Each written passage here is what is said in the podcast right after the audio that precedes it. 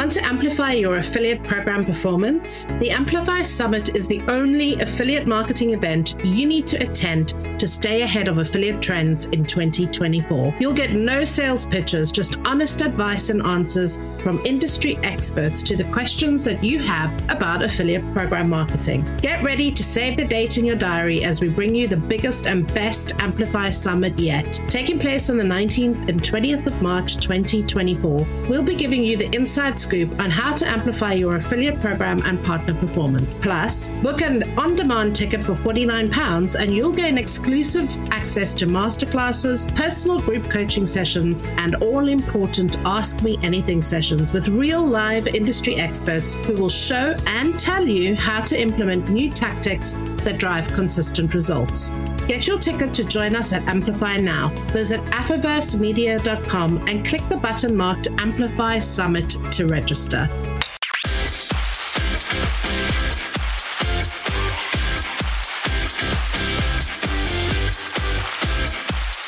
You're listening to the Affiliate Marketing Podcast, brought to you by AffiverseMedia.com, the chapter and verse of everything you need to know about running a successful affiliate program for your business. This is a podcast for digital and affiliate marketers, publishers, networks, agencies, and MarTech providers who operate, support, or manage affiliate marketing programs around the globe. If you want to launch, scale, and grow a successful affiliate marketing program, you're in the right place. In this podcast, you'll learn how affiliate and partner marketing is constantly changing and tune in to industry experts who are getting behind our mic to share tactical insights and practical knowledge to help your affiliate program grow. Here you'll discover what's new and trending in affiliate and performance marketing, how to run your affiliate program successfully, and gain industry insights from experts and practitioners from around the globe. The truth is, you simply won't find this information anywhere else. Now, here's your award winning affiliate and performance marketing host, an industry veteran, your affiliate marketing guide, and the founder of Affiverse, Lee-Ann Johnstone. Welcome to the Affiliate Marketing Podcast, where we're breaking form and doing a breakout session this week. You may have noticed that I am not Lee-Ann. My name is Leanna Klyne, Director of Agency Services here at Affiverse. After a very busy year, Lee-Ann is taking some time away from her desk for the seasonal holidays, but we didn't want to leave you hanging, so tune in as I put Todd Crawford from Impact.com and Lee-Ann Johnstone, founder of Affiverse, through their paces discussing one of the hottest topics in affiliate marketing tracking. So, Welcome to our fireside chat. Today we're here with Lee-Ann Johnstone, Affiverse founder, and Todd Crawford, founder of Impact.com. Uh, they're both behind the mic with me today to talk about a really big topic, and that is tackling tracking and inefficiencies in affiliate program management. Uh, so I, I, don't know if you guys want to introduce yourselves briefly. Um, Lee-Ann? Hi, my name is Lee-Ann Johnstone. As Leanna said, I am the founder of Affiverse.com, and I'm joining her behind the mic today for once to talk about this very important topic. Thanks for having me, Leanna. I'm Todd Crawford, co-founder at impact.com. And I'm also very excited any chance I get to talk about the industry I'm very happy about. So looking forward to this. let's jump right into some questions here.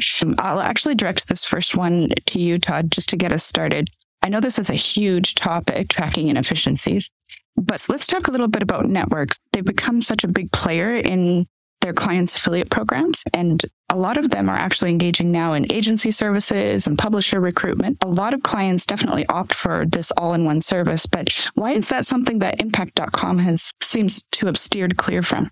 That's a good question. Do you want the long historical answer or the not in depth answer? I think us as much information as you want to share because I sure. think it's a yeah. very interesting um, question. I was part of the team that co founded CJ. So I understand how at the time uh, when we started that in 98, we didn't have managed services, but our business model was an override model, which means if our clients made more money, we made more money.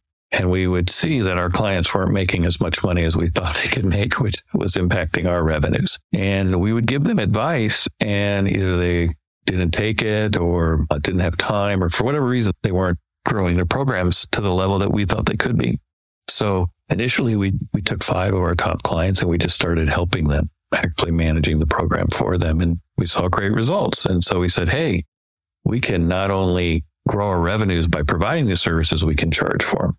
And that was really the beginning of managed services. And I think at the time, Linkshare and BeFree were also doing managed services, and probably for some of the same reasons. Um, it wasn't that there was a lot of demand. And frankly, there wasn't a lot of expertise in managing affiliate programs back then. It was all very new. And as we started to productize service, technology took a backseat. And a lot of the capabilities that we needed to manage programs, we kind of built off to the side. So it wasn't productized, meaning the same person trying to manage a program themselves didn't have access to the same data and tools that the program managers did. And the easiest way to manage a program is to take the top 10 affiliates and just do a lot of spend with them, talk to them all the time. And you can hit clients' goals pretty easily, but it creates a very top heavy and doesn't become very diversified. And back then, there wasn't a lot of diversification anyway. So that, that's how it started. And the idea that there's a conflict of interest there is something that I think the networks don't see it as overtly. But if I'm a program manager and I'm supposed to manage your program, I have revenue goals for every client in my portfolio. I'm going to try to hit those numbers and I have limited amount of time to work on each account. So I'm going to mm-hmm. focus on the largest partners and maybe not the ones that are driving the most value. And back then, value and driving value and incrementality didn't exist. Regardless, it's still the same mental model. I'm going to try to do the least amount of work to drive, be the most effective at my job across the vast number of clients that I'm managing. And so when we sold CJ in 2004, I think, walked away for a few years and then we kind of started talking again to the team that ended up co-founding impact.com. And we had all these ideas. And a lot of it was around creating a technology focused platform that really delivered data, great data and great capabilities and efficiencies. And I kind of look at managing a program as there's two things you're doing revenue generating tasks and mm-hmm. administrative mm-hmm. tasks. So approving applications, recruiting affiliates, even creating new contracts, uploading product feeds and ads, things like that, which don't really generate revenue in and of themselves, but you have to do them. And so the idea is to minimize that to maybe 80 20 or 90 10 through automation and, and just efficient workflows, and then free up as much time for really what is the role of a program manager agency to manage revenue and, and the partnerships and recruit really good new partnerships. And so when we did that, we weren't going to do services. And part of the problem with doing services is you have a large services organization that they're paid very well and it's a lot of revenue that you have to spend. And again, the conflict of interest, we felt, look, let's just be the tech and let the brands choose the services that they want. They can work with themselves. They can hire an internal team. They can work with an agency to help them, or they can outsource it completely to an agency. And at the time, this is, we launched in 2010. In the US, OPMs, as they were called, outsourced program management, were pretty popular. They had some large clients, but they didn't have as many as the networks did. And they had to put their clients in the hands of the networks, mm-hmm. which, you know, if you look at it, that's their biggest competitor. If I'm a network and I'm trying to sell a large enterprise brand, I'm not talking about anything but my services. I'm not saying, or you could work with one of our great agency partners. It's never the conversation. And if I'm an agency and I bring a client to a network, there is a chance that client could end up having managed services over time through the network and leave me. I'm not maybe that the network would do that, but if they're exposed to it. So when we talked to these OPMs and we said, look, you're working with your competitor, you're putting all your business in your competitor's hands. We're not going to do that. That really resonated with at least two of the largest ones in the US at first. And they got on board with that. And we started a really great partnership where we would go to win an account. They wanted services. We would introduce them to a couple agencies to evaluate. And it really became that proverbial win solution. And it wasn't easy. Our sales organization would have deals where a customer would say, I want services and tech from the same provider. We address that by contracting to provide those services, but still outsourcing them through an OPM. It was very transparent. We weren't hiding that, but that's how we did it. So they didn't have to onboard another vendor as an agency. They were dealing with one point of contact or so it was a struggle because you know, we got some pushback internally, but we've fought that, it, not fought it, but we've held the line and really mm-hmm. focused on being the best at the tech and really partnering with the best service providers. And if you look at since 2010 to now, a lot of these OPMs have some of the largest accounts in their portfolio because they've been able to grow their business and have such marquee accounts and they have medium sized accounts as well, as we all do. There's been a lot of investment into these agencies, acquisition, consolidation, which is great. The industry has grown because of it. So I feel like we help to play a role in that. I'm always proud of changing the industry for the better. And I feel like that has been a change for the better um, because it gives brands more choices. And yeah, so that's our stance on services. We feel like we just want to be the tech. And it's similar to Google. You can't have Google manage your AdWords campaign. You have yeah. to use an agency. Actually, Lee-Ann, what are your thoughts on this subject? Because as an agency owner, you have some unique and interesting insights. Um, how do you work with SaaS and networks alike to kind of uh, meet your clients' needs? Well, I think a lot of what Todd said was true. You know, there comes a point where a network has to decide are they the service provider or are they the technology solution provider? And some clients, there's a time and a place for everything, and there's a price point for everything too. So depending on where you are in your kind of affiliate program life cycle and the resources that you have internally as a business in order to invest in this channel, I think you're going to make decisions based on different kind of metrics that are at your disposal at that time. So whilst I don't think that there's a, a, problem with networks offering services because obviously they want their clients to be successful, I don't think that you'll ever get the depth of services from a network. And maybe I'm putting myself out there that you would from an, a specialist OPM agency, which is this is what we do every single day. And we do it across multiple different platforms, across multiple different clients, across multiple different industries and across multiple publisher networks. So, you know, when you're working in one ecosystem, you can sometimes only see what that ecosystem provides to you. And I think you're missing out on opportunities to find different traffic sources, different ways of working with different partners, which an OPM would see because they work in with the same partners in multiple programs across multiple different platforms doing different types of things. So I think you should never discount taking services from one provider if it's cost efficient and it's right for your business to do that. But I also think you should think about if you can afford to get specialist services in, leverage the depth and breadth of experience that an agency, you know, an OPM provider, even a consultant can bring to you because what have you got to lose? You don't have to just exist in one ecosystem right now. You can work across multiple social channels. You can take different types of traffic sources. And I think, you know, that's something that the networks are doing quite well is that they're actually opening up their backends to plug into other ecosystems, which is, I think, something that you do quite well at Impact. You know, you can recruit from outside of the network, you can recruit within the network, you can plug other networks in as sub affiliates or however you want to kind of call that jargon. But I think it's more about making sure that your program is positioned with the right technology solution to help you to scale not only today, but in 10 years' time. So picking your tracking provider that provides the tracking solutions that you specifically need and then partnering with either the account management team or the publisher team or an agency or consultant, however you want to kind of split revenues that you have at your disposal to do the best job. And I think if you just think about it and keep it really simple as you grow in your journey, you know, when you're starting out, you don't need everything very complex because you just need to make sure that the tracking does what it does. That the partners are easily accessible, that you've got resources to support them and actually get them going and engaged in your program.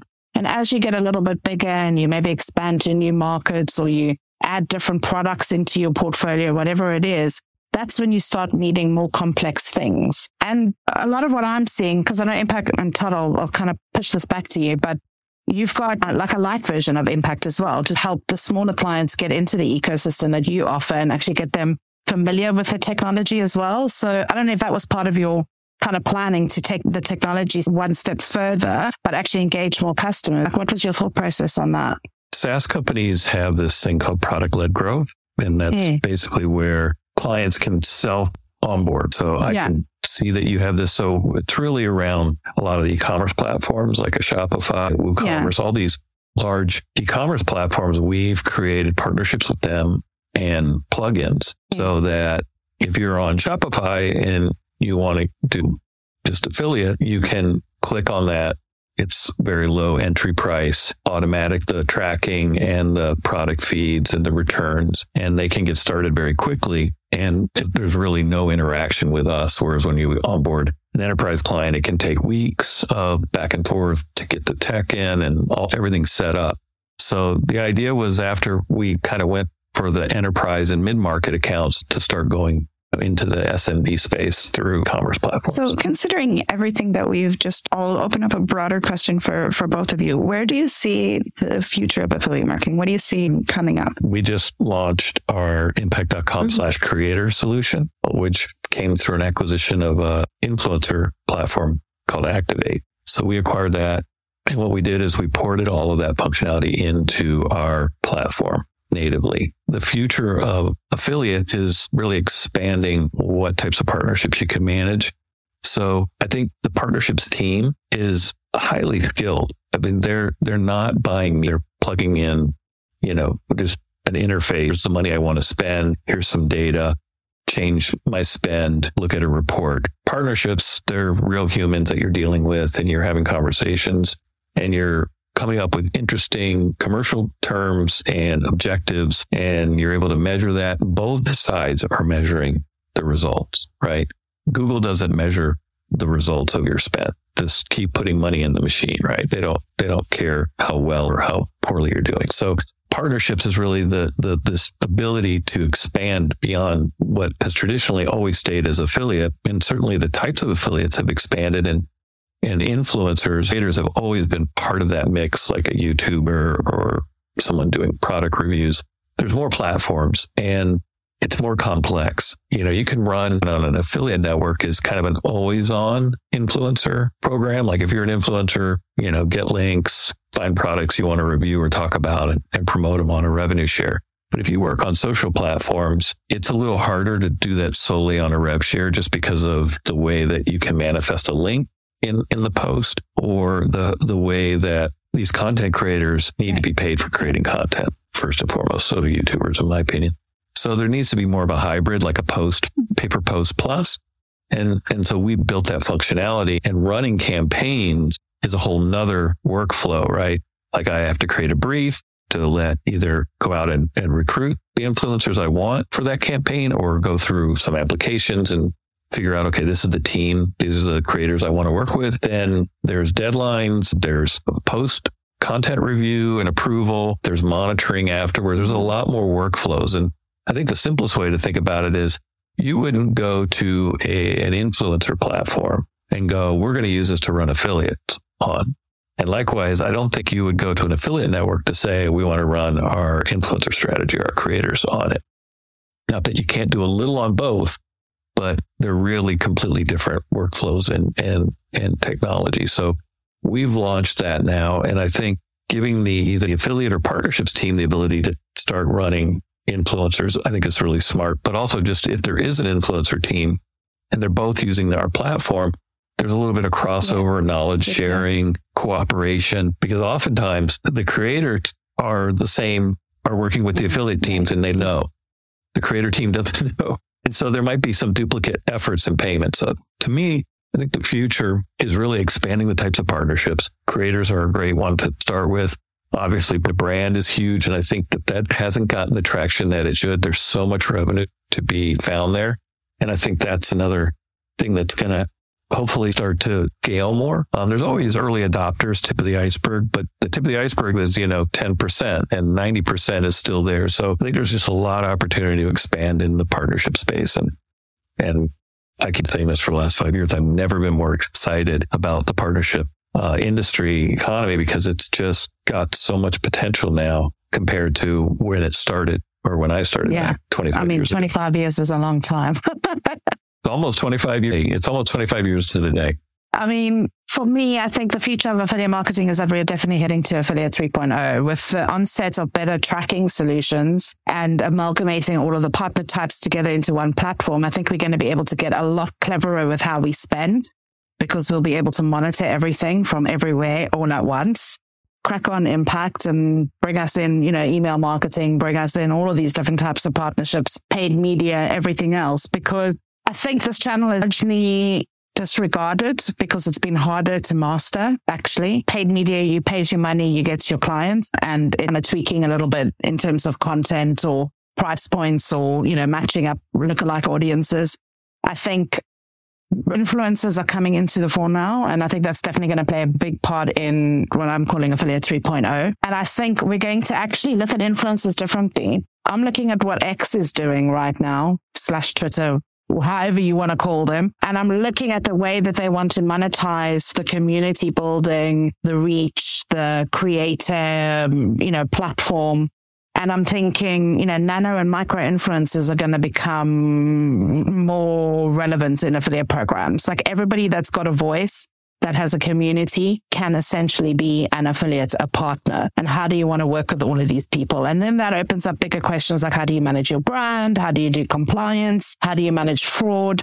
And it all starts with better transparency and better data. And that is basically where we're moving to with tracking for, you know, the industry as a whole. So for me, I think it's very exciting because I want to see the next iteration of what affiliate program strategy looks like in 10 years time. For better or worse, affiliate is seen as pay for performance only when you get a sale. I think CPC Huge. could play a bigger role. And I think obviously pay per post and, and I mean, we've always had placement buys, you know, tenancy buys in affiliate, but I think being able to convince marketing, convince the CFO that this channel needs to have a little more leeway in, in how it pays partners. And I think there's a plenty of room for CPC, plenty of room for more pay per post especially with the creators. And, you know, even, even just on the revenue or a hybrid, right? Saying I'm going to pay for clicks or pay per post, but also pay on the revenue side. Yeah, I think I agree. I think we're going to see a commercial revolution in the way that we actually budget in performance. Um, and I'm quite excited because it's boring with CPA and revenue share for the last 15 odd years.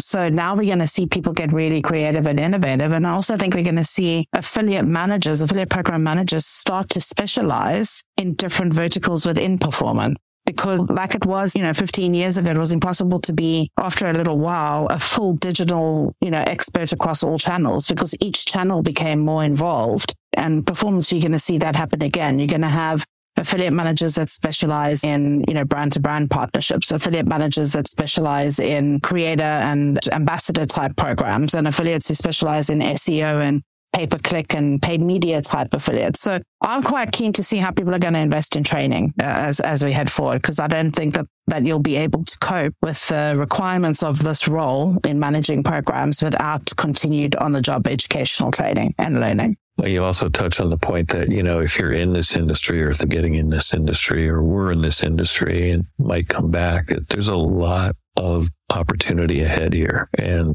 you know, someone who has all of that expertise that you just kind of outlined is extremely valuable. Yeah, there's lots to learn.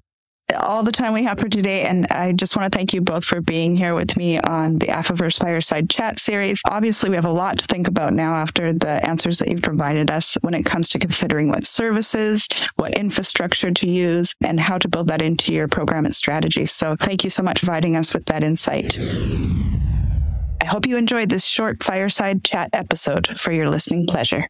We hope you enjoyed that fly on the wall conversation that we dug out of the archives to share with you today. We also wanted to wish all of our lovely listeners, clients, and friends from around the globe the warmest season's greetings to you and yours. We're really looking forward to all of the exciting episodes of the Affiliate Marketing Podcast that we have planned to share with you in the new year. Do remember to tune in for Lee-Ann's New Year message, where she reflects on the learnings she's taken forward with her to 2024, as well as her crystal ball moments of what she thinks lies ahead. Thank you all for tuning in to the Affiliate Marketing Podcast each week and coming along to learn with us. We appreciate all of your support. Merry Christmas and Happy New Year. Looking to launch an affiliate program for your business? Need help to grow your affiliate program? Don't worry, we can help. Book a free 15 minute strategy call with our Affiverse agency team to find out how we can help you grow your affiliate program. We offer a range of affiliate program management services from strategy and consulting to technical setups and complex affiliate program migrations. Our award winning agency team handles everything from affiliate strategy to affiliate partner discovery and recruitment. We'll also help you explore the competitive landscape and deep dive affiliate program audits to help leverage where you can grow faster than your competitors. But don't take our word for it. Take a look at what our clients say. Affiverse, we're helping the world do affiliate marketing better. Don't waste time struggling to get the right results. Visit affiversemedia.com and click on the agency button to kickstart your program growth today.